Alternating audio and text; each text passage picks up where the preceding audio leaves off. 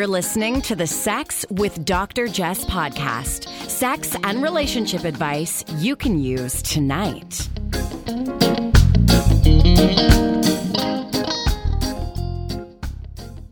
Welcome to the Sex with Dr. Jess podcast. I'm your co host, Brandon Ware, here with my lovely partner, Dr. Jess. Hey, hey. Think I'll ever stop calling you Dr. Jess? Just kin- Jess? It's kinky for Is you to call thing? me Dr. Jess. All right, I'm going to roll with it. Yeah, you know, at the dinner table, you can call me Jess, but in bed, I want doctor. Sure. Yeah. No problem. And I like you to say, yes, doctor. Yes, doctor. No, doctor. Okay. More doctor. More doctor. Stop, stop, stop. Before we get started, a big thank you to our sponsors, Desire Experience. Check them out. Clothing optional cruises, clothing optional adult only resorts on the Mayan Riviera at Desire Experience. Today, we have the pleasure of being joined by clinical sexologist and immersive healing artist, Nikki Morgan. Thanks for being here. Oh, thank you for having me. I've been reading about your work, I've been hearing about it through the grapevine. You offer an experience called the touchless orgasm. I do, I do. Now, I've been in a touchless car wash, and that's really cool. I think in high school I might have had a touchless orgasm. if, if you're allowed that your silk boxers count. Did you really? no, probably close though. Yeah? Oh, wow. Now, as much as I like the touchless car wash, mm-hmm. I can't imagine that it compares to the touchless orgasm. So, can you walk us through what this experience looks like from the get go? Sure, sure. Uh, what it looks like, uh, it doesn't look like much, right? So it just looks like someone is laying down in front of me and I'm waving my hands over them. And sometimes their bodies convulse, sometimes uh, they just let go, sometimes they get very vocal. It's, it's as numerous as orgasms in general. Um, but what's actually happening behind the scenes is uh, one, I am assisting them in uh, silencing their corporal body. Uh, and I am working from the space of we come from pleasure, we come from absolute love, we come from infinite. So when we silence the observation of our physical, then we are able to access other, and other is so much more. um, and so some people have experiences of uh, leaving their body. Um, sometimes, and, and it's not, um, by no means do I give the orgasm. I only allow or assist in, in in helping them to observe the other. So if there is uh, lots of trauma, um, they'll be able to know exactly where that trauma lies in their body. We can identify it, and they have the choice of surrendering to it, or we can take a break and return to it. But ideally, that universal energy that we all share, the thing that animates us, um, when we allow ourselves to surrender to that, uh, it it allows for waves of um, of pleasure and and oneness and you know some very psychedelic experiences. And so, is it just you in the room? Walk us through the entire experience. Uh, so it is just me in the room when it's a private session. Um, and touchless orgasm is one of the modalities that I use in my clinical work. However, uh, when you see me touring um, with Punany Poets, um, or sometimes I'll do it during touches uh, during Orgasmic Day Away or any one of the immersive events. Um, then it can be a room of 200 people, 300 people. And I will call one or two volunteers up. And because there are more people, the activity is a bit different because we all share atoms. We are all made of atoms. So if there is a kink in the vibration in the room, then it will affect the orgasm. So it's optimal that everyone in the room is calm, feels good, feels feels flow before this person that has volunteered is brought to full body orgasm. So it is it is a completely one experience and you know, I've been able to. Uh, you know, I just did a show. Um, we're we're gonna do a show in Silver Spring, but the Silver last Silver Spring show we did in Maryland, uh, there were uh, there were two couples that were fighting in the room, and um, and I could feel that. So we had to stop the show. I had to walk over to them, see how they were doing, and get them to kind of release some of that tension so that we can then share that energy in the room again, so that we were able to get the uh, the orgasmic results that we're looking for. And so, is there any sound in the room? You said that you're moving your hands over them without mm. touching.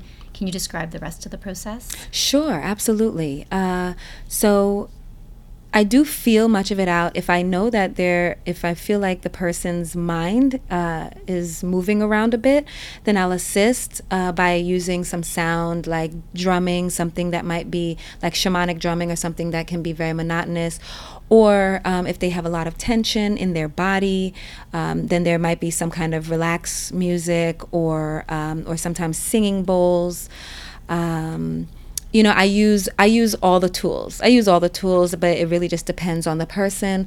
However when it's a large group i use all the tools and i do curate that for them. So just because I, i've never seen this or, or seen mm-hmm. you perform when you're when you're facilitating this is the person are they fully they're fully clothed? Oh yes they're fully clothed. And they're having this full body orgasm in front of potentially a couple of hundred of a couple hundred people. That's correct. Wow. Yeah. And they they're a, and I'm is it primarily women or people with vulvas? Uh, it's primarily women that will volunteer. Mm-hmm. Um, but what I find in my work for the last 15 years is that uh, the women tend to share more in the groups, and the men tend to reach out uh, individually um, to speak on more vulnerable situations.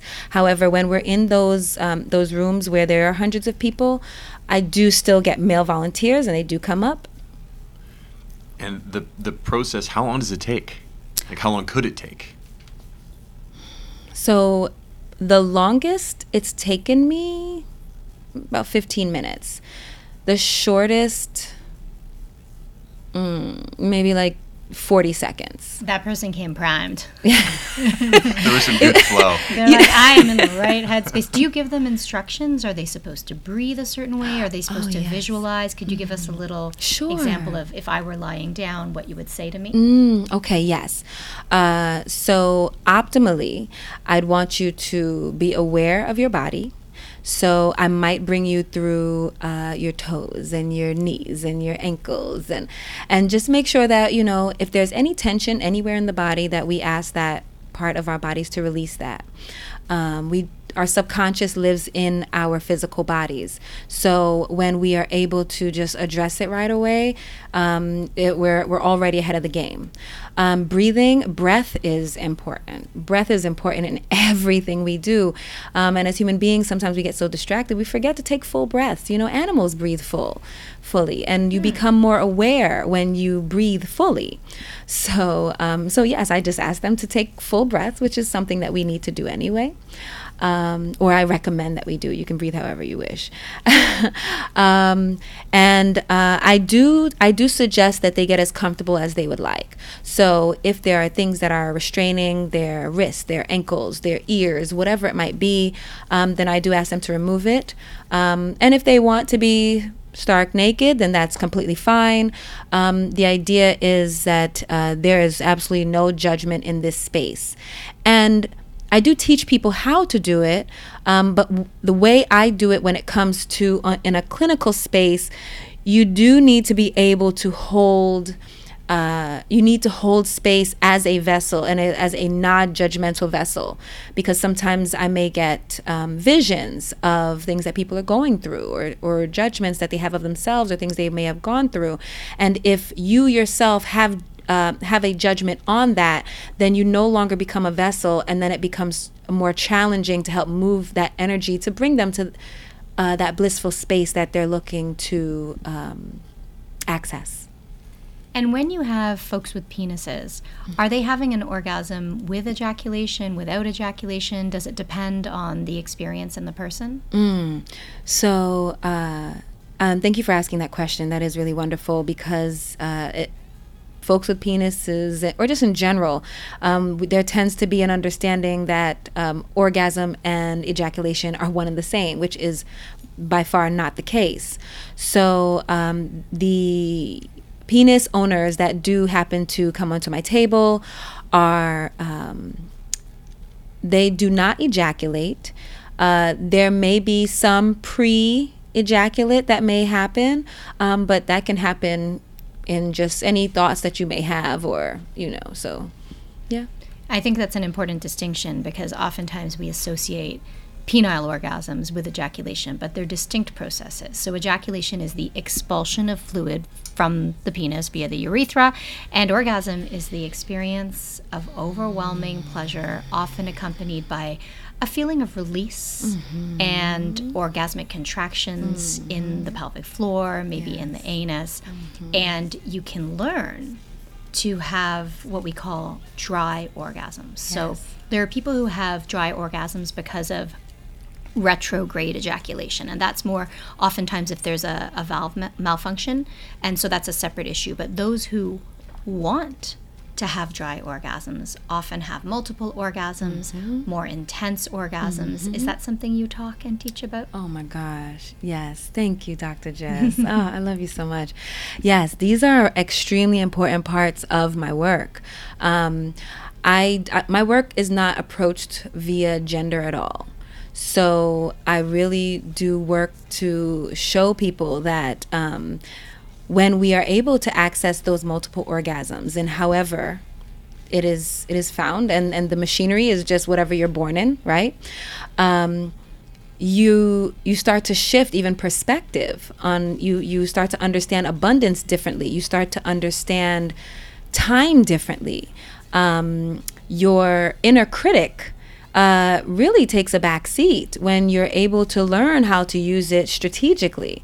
Um, and then that's where uh, healing really begins. And and even beyond healing, but then when you get to play with it in the world, oh my, we are such magical creatures, you know? And it's only magical because we uh, have not been visiting some of the things that um, that we're talking about here. So, uh, so yes. Um, uh, this is something that absolutely um, I, I use, and it requires us to unlearn and relearn ourselves.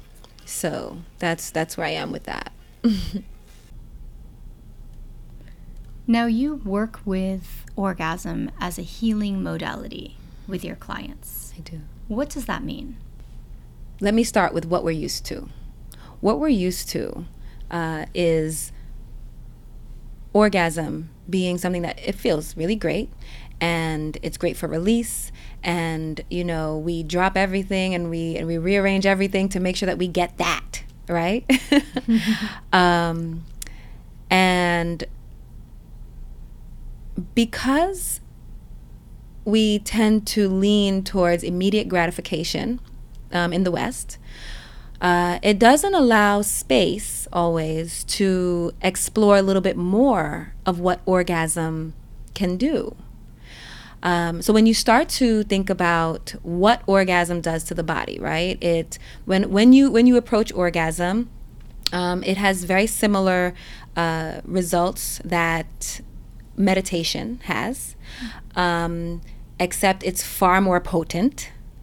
Uh, it silences the frontal lobe, which means that it shuts down your fear, which is a massive thing, right, around the world that we have an issue with fear. So it silences the inner critic, and the inner critic is part of our ego, right? And I know we always discuss about killing our egos, but our ego is what helps us to, un- to understand that I am me, you are you, that is the tree. And when you kill the ego, everything and all of what we all of what we are um, floods in, and so it dissolves everything. So um, it feels really great for that moment when you touch orgasm because it allows you the other observation. In orgasm, you're not thinking about the dishes. You're not you're not thinking about the faces. You're not you're not thinking about um, you know how much noise you might be making at that moment, or right? the state of the world or, or any of our other concerns. Nothing, yes. right? And so when you when you return from that uh, that ocean of infinite, you know, you you feel good. You feel you feel relaxed. You know, um, so what I've done is. Um, just taken a series of exercises and understandings and made it really, really practical for us to be able to walk through some of these things so that we can learn how to extend our experience in orgasm to a point where we can allow it to be transcendent. Um, and the results that we get from it allows us to visit certain traumas and face them and decide, even if we can't verbalize it, when we feel what that trauma is in that transcendent orgasm, you have the choice of allowing your body to relax in that moment to say, I want to surrender more. I want to surrender more. And so, and what I call that is pleasure capacity. Um, you know, so we're stretching that. So think about it like, uh, if you've ever engaged with a partner and they're doing something, you could just tickling, for example, and um, and and the tickle becomes so much that it becomes almost painful, and you're like, okay, okay, I have to stop. All right, so let's stop there. However, the machinery that you're built with, you know, if you are able to use certain um, certain techniques, it allows you to stretch uh, your capacity for that, and so we do that in orgasm. So, how do you extend that pleasure capacity? Oh, well, that's the class that you got to take. and it involves is it breath work? Is it energy work? It's is it physical it's all work? of it. It's it's all of it. It's all of it. Um, uh, you know, a lot of my clients when we have these classes or these workshops, they end up leaving crying because there's there's a truth, an innate truth that happens inside that you remember you know? And then once you remember that it it opens everything up. So yes it has it's breath work. Yes it's it's it stretches. Yes it's um it's speaking certain words. It's it's taking certain understandings of what you know in the world what you're so positive of in the world and flipping it like where you're like oh that doesn't make any sense. Why have i been doing this my whole life? Oh my gosh what is going on? So you know um dealing with orgasm and and sexuality for that matter because they're not the same and orgasm does not have to be sexual um, unless you're me and you think everything is sexual. A hamburger. Don't a- get me started with food and sexy piece of meat. You just a side note on that how you approach your because we because this is physics. This is physics y'all. You know we're talking about fractals right? We are nature. So even how you approach your food how you order your food how you eat your food how you decide to share your food shares everything about who you are in the bedroom what kind of leader you are. You know i mean are you a secret keeper? Whatever it is it says so much again it's all fractals. It's the the information is there. The information is, has always been there. I'm not doing anything new. This is not magic. I'm just sharing information that we already know. We just for some reason compartmentalize so much and then add the traumas in. So it creates all these boundaries in our minds that we don't think to connect any of them. And so much of it has to do with our discomfort with our own bodies and you do work to help people become more comfortable with their bodies you do some nude escapes or nude retreats nude retreats tell me about those I do, I do. So um, uh, that and nudity is a large part of my work. Um, uh, every year we, um, I do. Every year I do Body Positive Beach Day, and I welcome everyone who wishes to enjoy the beach um, in the Northeast uh, to come. And um, this year will be the first year uh, we'll be doing it in Georgia, um, and we'll be doing it at a nudist spa. And um, you know, before I started doing these nude days, um, I would do this mirror exercise. And, um, you know, even sometimes, I mean, before I started getting um, venues, I would do it in my apartment. I would have a long mirror, it would be a bunch of us. And out of all of the workshops I've ever done, the mirror exercise is always the hardest. And people standing in front of the mirror, I just say, okay, get as comfortable as you like. Now I want you to get a little bit more uncomfortable. And then I want you to identify the things that you love about yourself. And then what happens is you can start to understand where your own traumas are because you're speaking out loud and you're saying, hey, you know, I love my shoulder. I love, you know, and you're talking about these things. And then all of a sudden you say, oh you know and this scar oh yeah this scar was really bad and then oh and you know and then and you know oh and, and my my breast betrayed me because i had breast cancer and you know and then you go on to a tangent that you forgot that you were saying the things that you love about yourself right? So then it allows us to filter what's going on. Um, so it teaches us it teaches us how to observe ourselves and and say hey you know what? My legs take me places my fingers pick things up. Oh my gosh, my eyes allow me to see so I don't have to keep walking into these walls. You know, like come on, you don't you don't argue a tree and say this tree is prettier than this tree. I mean, maybe you do, but you get what I'm saying? We, you know, it's um it's just it's, it's just programming so allowing ourselves to deprogram that and then there's also a layer of giving and receiving and understanding that part so after the after we finish then we turn to our audience. And um, we and when we ask permission are you ready to receive? Right? And then like popcorn style and everyone will say the things that they love about that person. Oh. and that can also be extremely difficult. Mm-hmm.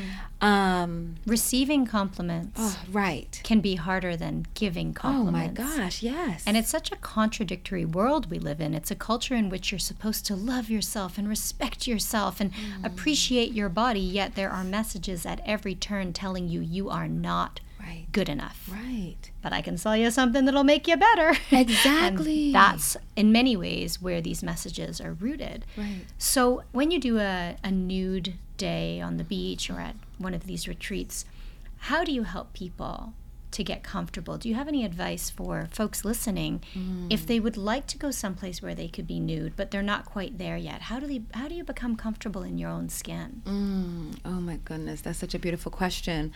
Uh, so, as from experience, um, the popular questions that I get before we get there because uh, I usually pre-prepare everyone. um, penis owners, they'll say, "Well, what if I get an erection and everybody's going to think I'm this person and all that shame, right, about having an erection." Yeah. You know, even something like that. And um, so I actually address the whole. I address the whole, and I um, and I teach them about uh, an atom changes its behavior based on the observer. So if you have an erection, um, rather than allowing yourself to crowd in, in, in shame, you know, allow yourself to take some deep breaths, you know, be aware of it. Um, and I know that sometimes in the, it, it just, it really depends. That's why I have to be there with them. But when it comes to, uh, very heightened moments where, you know, sometimes the trauma and the idea of, being confident in your body it sometimes it can cause like burning sensations in your body. And you know you can't shut it off as easily as people say. So in that there are physical activities um, that i give them. There are uh, there are pressure points that we use on our bodies to uh, to learn that relaxation. There are breathing techniques that we use to relax that, and then also there are safety buddies all around, you know, um, and we embrace and also awareness of self, you know, and, and we laugh about it, you know. So if you do have an erection and someone's sitting next to you, you know, don't go waving it around in their faces.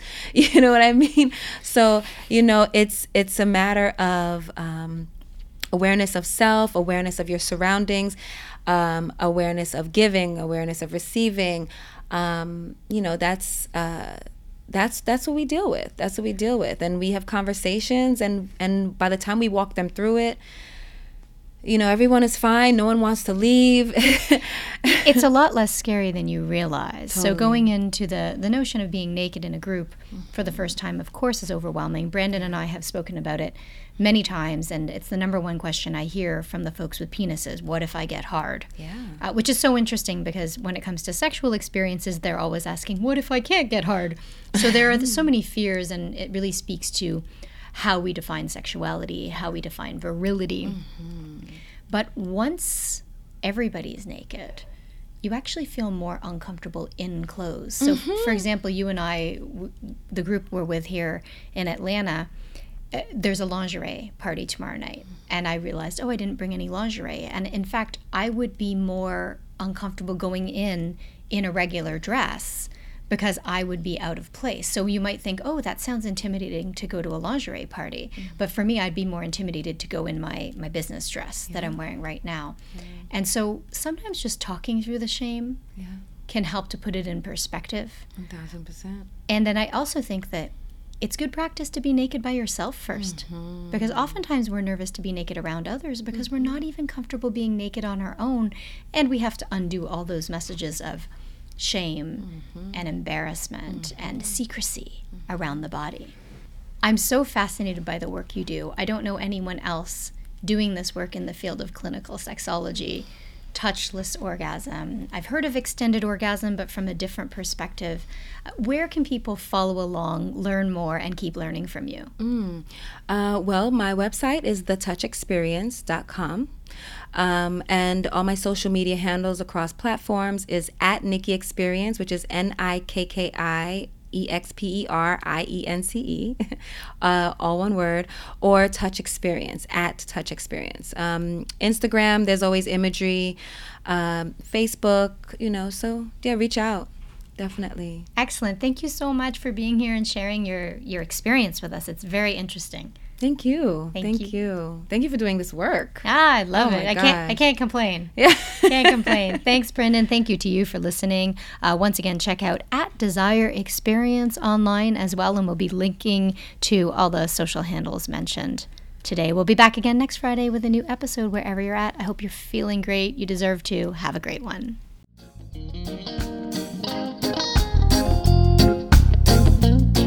You're listening to the Sex with Dr. Jess podcast. Improve your sex life, improve your life.